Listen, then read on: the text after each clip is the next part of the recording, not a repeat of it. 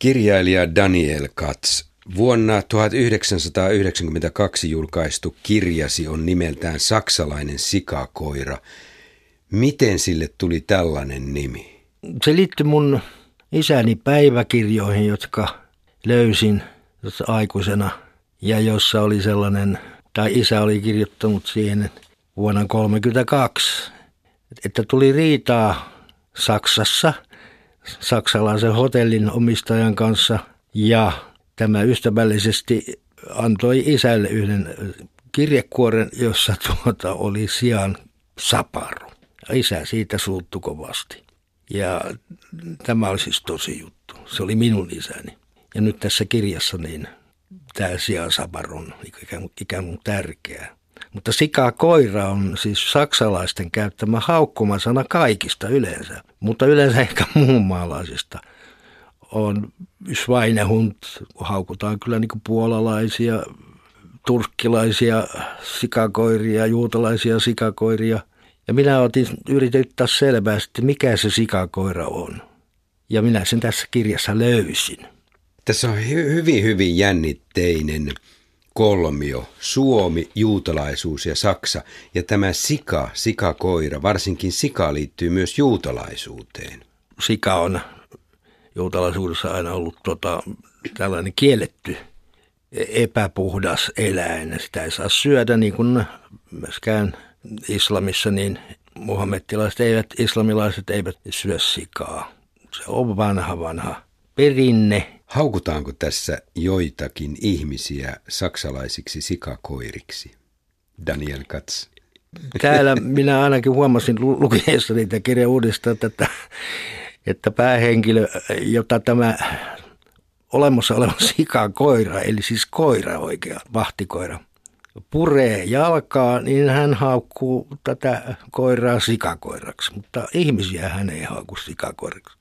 Tämä päähenkilö menee siis vuonna 1991 siinä 90-luvun alussa Saksaan, entiseen Itä-Saksan alueelle, Eggenaun pieneen kaupunkiin tutkimaan omaa isänsä vaiheita sieltä, siellä, mutta sinun oma isäsi oli 20-luvulla töissä suomalais-saksalaisessa puu- ja paperifirmassa, piti päiväkirjaa ja asui samassa Eggenaun kaupungissa. Ja kuten sanoit, siellä isäsi sai siansaparon – Miten henkilökohtainen tämä tarina oikein onkaan?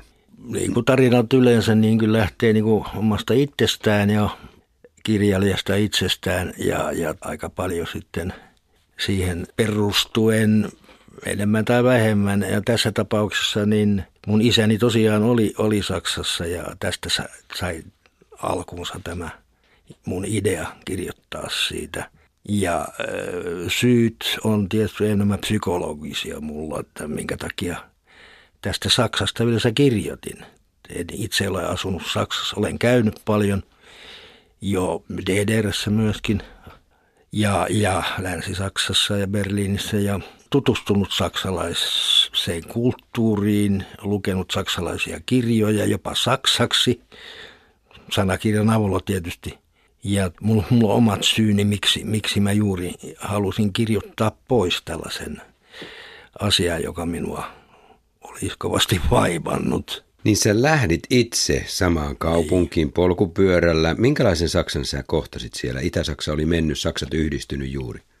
No siitä voisin kertoa paljon, että tuota, se oli muuttunut tietysti aika paljon, mutta sanon vaan sen, että tämä sikakoira-idea on tässä nyt vaan se liittyy siihen, että tämä päähenkilö saa tietää, että hänellä on tauti. Hän tulee kuolemaan keuhkosyöpään.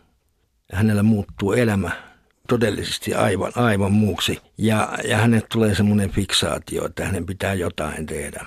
Ja hän saa päähänsä, että hänen täytyy kostaa. Hänen täytyy kostaa sille miehelle, jos sattumoisi on elossa, joka loukkasi hänen isänsä antamalla hänelle sen sijaan saparon. Se kuulostaa mielettömältä, mutta tämä mies ei ollut tietenkään ihan järjessä tämä päähenkilö. Tai sanotaan, hän, hän oli hyvin epästabiilissa kunnossa ja sai päänsä tämmöisen asian, että hänen pitää jollain tavalla maksaa potut pottuina. Sä olet sanonut tämän kirjan kirjoittamisen jälkeen, että oli tärkeää kirjoittaa se, että pääsit itsesi kanssa sovintoon. Mitä oli sopimatta ennen kirjoittamista sun omassa itsessäsi? No mulla oli sellainen käsitys tai semmoinen tunne ihan pienestä lähtien, että saksalaiset painoo mua. Ensinnäkin mä olen sota-ajan lapsi, itse asiassa 38 syntynyt ja sitten sota syttyi ja mä olen saanut venäläisiä pommeja lähellä, niin en nyt ihan päähän, niin, mutta tajusin, että, tai mulle nyt ymmärtää, että venäläiset on vihollisia. Ja senhän mä ymmärsin, kun pommeja tuli. Mutta sitten yhtäkkiä, no luultavasti 7-8-vuotiaana mä tajusin, mitä, mitä oli tapahtunut Euroopassa juutalaisille – mitä natsit olivat tehneet. Ja yhtäkkiä mä tajusin, otin sen hyvin henkilökohtaisesti. Saksalaiset haluavat tappaa mut, mikä oli ihan totta. Siis ei saksalaiset, mutta natsit. Systeemi, saksalainen systeemi halusi tappaa minut henkilökohtaisesti. Mä otin sen aika vakavasti ja pienenä poika ja ajattelin, että kyllä tämä vielä kostetaan. En anna teidän tappaa, mutta saatan itse kyllä jotenkin tehdä vastaavaa. Näin pieni poika saattaa ajatella. Ja... Aika pitkään se asia on sinun mielessäsi ollut, koska olit noin 50-vuotias, vähän yli 50, kun vuonna 1991 matkustit sinne entisen Itä-Saksan alueelle. Tämä kirja julkaistiin vuonna 1992. Sinä olet juutalainen. Miten pahasti tämä juutalaisuus ja Saksa sinua on sitten kalvanut? No kyllä se kovasti on kalvannut ja tehnyt elämän vähän vaikeammaksi. Tällaisia vihatunteita niin ei, ei saa nuori ihminen ja lapsi saisi pitää sisällään. Se vahingoittaa. Ja jossain vaiheessa minulla tuli semmoinen tunne, että nyt tämä pitää hoitaa tämä asia. Minun täytyy tutustua Saksaan, tutustua saksalaisiin, tutustua saksalaiseen kirjallisuuteen ja kulttuuriin ja ihmisiin yleensä ja ruokaan ynnä muuta. Että tajusin, totta kai oli sen tajunnut jossain vaiheessa, että ei missään nimessä saksalaiset ole sen kummallisempia kuin muut. Ja nythän me tiedämme, miten paljon on näitä kansanmurhia on tapahtunut ja tapahtuu koko ajan – ei saksalaiset millään tapaa eroa muista. Ehkä siinä, että he ovat niin systemaattisia, että kun lähtevät eliminoimaan jonkun kansan, niin he tekevät sen. Siis viimeiseen mieheen asti. Tarkoitan myöskin viimeisiin saksalaisiin asti. Se oli sellainen tehtävä, mikä vielä 45 tehtiin, vaikka Saksa oli jo juuri luhistumassa. Eivät saksalaiset siinä eroa muista. Olet myös sanonut, että et voi vihata kaikkia saksalaisia natseina ja fasisteina. Oliko se sen matkan tulos ja tämän kirjoittamisen tulos, että et vihaa saksalaisia ihmisiä? Joo, no tavallaan äh, siis oli jotain junssia jo kauan sitten, että, että eivät kaikki saksalaiset olleet natseja, eivät kaikki natsetkaan olla ihan tappajia ja niin edespäin. Mutta halusin sen kokea henkilökohtaisesti ja sen takia tein tämän matkan – olin kai yhden kesän vuonna 1991 just siellä Etupommerissa, pienessä kaupungissa, missä mun isänikin oli käynyt. Ei asunut varsinaisesti, mutta hänellä oli muuta tekemistä siellä. Hänellä, hän tapasi yhden naisen siellä, saksalaisen naisen. Tässä kirjassa kohdistuu kahdenlaisiin ryhmiin vihaa, toisaalta natseihin, mutta myös uusnatseihin. Luitko ja seurasitko miten paljon 90-luvun taitteessa, siinä 80-luvun lopussa, kirjoiteltiin uusnatseista, joita Suomessakin alkoi jo näkyä, kun vuonna 1991 somalit tulivat maanpakolaisina Suomeen? Kyllä, kyllä, ja muukalaisvihaa ja muukalaispelko lähinnä. Tästä vihasta nyt puhutaan niin paljon, että mä en usko, että sitä vihaa nyt oli niin paljon. Minä sanoisin, että muukalaispelkoa on aina Suomessa ollut, koska täällä on ollut hyvin vähän kansaa ja en nyt sano, että kaikki ihan samanlaisia, mutta sitten rupeaa tulee muita. Niin siinähän tulee semmoinen pelkoreaktio. Mä sanoisin, että 90-luvulla, kun somalit tuli taas nosti päätään tuo muukalaisviha, jos nyt tässä tapauksessa sanotaan muukalaisvihaan. Ja kyllä, se, kyllä siitä oli puhuttu ja, ja luettu ja, ja kyllä minä sen huomasin itse. En, en tarkoita, että minua kohtaa, mutta tapasin tällaisia ihmisiä. Ja yhdessä sellaista minä kirjoitan. Ja Kyllä, pää, tässä päähenkilöä on. tämän tapasi. Ja hänestä piti tulla tästä uusnatsista tämän päähenkilön äh, koston ensimmäinen kohde. Ehkä ainoa. Niin, aika merkittävässä roolissa tässä. Ihmettelitkö aikanasi silloin 90-luvun alussa, että miksi nämä uusnatsit Suomessakin ottavat esikuvakseen niin karmian maan historian kuin Saksan? No Saksan historia, Saksan äh, ideat ja aatteet ja kulttuuri on vaikuttanut Suomessa aina. Ja äh, sanotaan sekä hyvässä että pahassa. ja meidän äh, käsitys demokratiasta ja opetuksesta ja kaikkihan tulee Saksasta loppujen lopuksi 1800-luvulla. Ja sitten tulivat nämä äärimmäiset nationalistiset aatteet myös tulivat sieltä. Mutta ei pidä unohtaa, että fasismi syntyi Italiassa ensin. Ja Espanjassa oli, oli voimassa hyvin voimakas fasistinen liike. Ja sitten vasta Saksassa tuota, tämä sai sitten vallan. Kun saksalainen sikakoiran romaani ilmestyi, Daniel Katz, silloin oli kulunut vajaat 50 vuotta sodan päättymisestä. Kuinka monta vuosikymmentä tarvittiin ennen kuin tällä tavalla saksalaisuudesta ja natsismista voitiin kirjoittaa Suomessa romaania? Juutalaisena kirjailijana vielä kaiken lisäksi. Niin, mä en tiedä kukaan sitä ollut sitä varsinaisesti yrittänytkään aikaisemmin. Minähän olin kirjoittanut kyllä Suomen juutalaisista ja ei nyt ainoastaan juutalaisista, mutta muu, yleensäkin kirjoitin romaaneja ennen tätä kirjaa. Tämä nyt oli vaan joku sellainen, mulla sellainen tarve kirjoittaa tämä ulos jotenkin. Romaanin muodossa se ei ollut mikään oma elämänkerrallinen romaani, mutta aika läheltä liippasi jossakin asioissa. Että mullakin se kesti sitten kauan.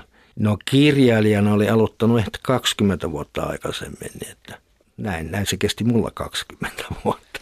Kun tuossa puhuit saksalaisesta kulttuurista, niin tästä kirjasta saa jotenkin sillä tavalla hienon käsityksen siitä, että, että mitä hienoa ja loistokasta saksalaisessa kulttuurissa on, että se hämmentää tätä päähenkilöä, tätä miestäkin, että, että hänen vihansa ikään kuin taittuu myös sen alla, mihin hän törmää, mitä hän näkee ympärillään. Nimenomaan, ja, ja hän tietoisesti etsii sitä kulttuuria, etsii niitä hyviä puolia ja tajuaa, että ilman saksalaista kulttuuria, saksalaista kirjallisuutta, niin, niin Eurooppa olisi hyvin erilainen, eurooppalainen. Euroopan historia tietysti myöskin, mutta eurooppalainen kulttuuri. Mitä, mitä se olisi ilman, ilman Goetheä ja Silleriä ja Hainea, joka oli juutalainen sattumoisin. Myöskin juutalaiset olivat mukana luomassa sitä saksalaista kulttuuria ja eurooppalaista kulttuuria tietysti sitä kautta. Tiedätkö, mikä minua hämmästytti, kun luin tämän kirjasi? Nimittäin se, että kun tämä mies lähtee sinne etsimään isänsä menneisyyttä ja isän suhteita toisiin naisiin ja toisiin ihmisiin, ja myös varmaan lähti etsimään sitä saksalaisissa ihmisissä kytevää vihaa, niin yllättäen sieltä ei ihmisten sisältä löytynytkään mitään sellaista vihaa, joka selittäisi sen natsismin. Se on aivan totta, se on kyllä totta. Että äh, tämmöinen henkilö, joka on, no tässä nyt jos puhun kyllä minusta, en, en, en tiedä, että oliko päähenkilölle ihan samanlaiset tunteet, mutta minulla oli sellainen tunne, että minua vihataan, saksalaiset vihaavat minua.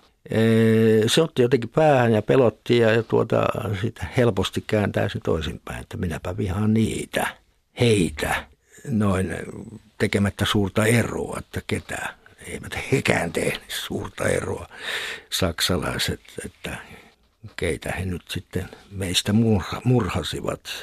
Tarkoitus oli murhata kaikki. Että tämä, tämä pelko ja viha ovat tietysti hyvin lähellä. Nämä tunteet ovat lähellä toisiaan. Pelko ja viha. Minkälainen ihmiskuva tässä kirjassa on, kun kirjoitat – yhdessä kohdassa siellä, että ihminen on pohjimmiltaan eläin. Se vaan tuppaa usein unohtumaan. Tämä tuota, ei ollut päähenkilön lause, vaan, vaan nimenomaan siilitukaksi nimittämäni uusnatsi, uusnatsi suomalaisen uusnatsin credo, eli hänen, hänen elämänkatsomuksensa. Siihen kuuluu se, että ihminen hän alkujaan eläin. Eli, eli siis kyllähän tuota, sanotaan rasismissa, fasismissa, äh, natsismissa, niin tämä darwinistinen näkökohta on hyvin tärkeä. Kehitys on sellainen, että voimakkaat voittaa ja heikommat häviää ja katoaa ja niitä pitää kadota. Jos se ne ota katoakseen, niin niitä pitää, niitä pitää, pitää niin kuin poistaa. Kyllä, kyllä. Tämähän tulee esiin sielläkin yhdessä kohdassa, kun kun siinä kirjassa pohditaan heikkoja ihmisiä, heikkoja rotuja, mutta minulle tuli lukiessa nyt se mieleen, että 80-luvun lopulla oli voimakas nousukausi. Se oli vielä 90, 91 ja 92 se alkoi taittua laskukaudeksi.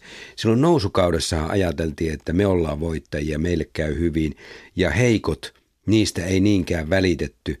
Tunsitko tällaista ja luitko tällaista huumaa, nousukauden huumaa?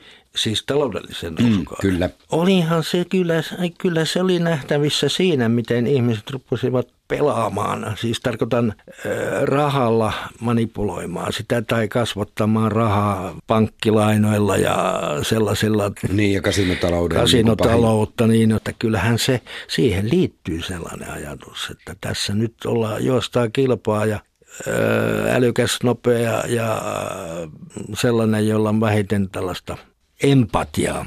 Vailla empatiaa saattavat ajatella, että tämä on pelin henki.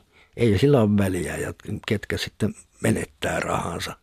Ja kunhan minä voitan. Minä kuulun voittajiin ja toiset on luuseja. Että kyllä semmoinen, sellainen ajatus nosti päätään kyllä 80-luvulla. Sehän johtui siitä, mitä, mitä muutoksia tehtiin 86 ulkomaanvaluutan suhteen ja lainaa sai ottaa ulkomailta ja niin edespäin ja mitä kaikkea siinä tapahtui suuria muutoksia ja ihmiset rupesivat käyttämään sitä hyväkseen ja siitähän sitten tuli pankkikriisiä ja niin edespäin ja lama, lamahan siitä ja nyt tuntuu, että ei mitään olla opittu, että vähän samaa tapahtuu nyt koko ajan. Kyllä minä luin tästä kirjasta juuri tuollaista ajankuvaa, koska olet sanonut myös, että sodan jälkeinen sukupolvi on rakentanut hyvinvoinnin niin kuin monet sen tietävät, mutta olet lisännyt siihen sen, että sen jälkeinen sukupolvi olisi ahneuksissaan rakentanut sille pohjalle yltäkylläisyyden, joka uhkaa rapauttaa tämän hyvinvoinnin – Vieläkö allekirjoitat tällaisia Ehdottomasti, ajatuksia? ja se on tullut kyllä ilmi. Se on, on suuri vaara. Ja sitten se, että kun muistaa minkälaiset olot oli 60-luvulla vielä, jolloin ei ollut niin paljon tavaraa, kamaa, ei ollut eikä rahaa ostaa, niin miten kuitenkin tuli toimeen. Ja eikä ollut sitä tarvetta niin kuin kilpailla myöskään siitä, että, että mitä kaikkea omistaa. Ei, pitänyt, ei ollut mahdollisuus. Ja sitten tuli 60-luvun loppupuolella, niin kun ruvettiin voimaan niin hyvin, että niin se kehittyi vähän liian, liian, liian nopeaksi tämä, äh, ei rikastuminen, mutta vaurautuminen. Ja nyt pelätään sitä, että, että menetetään. Mitä enemmän saa, sitä enemmän on menetettävää.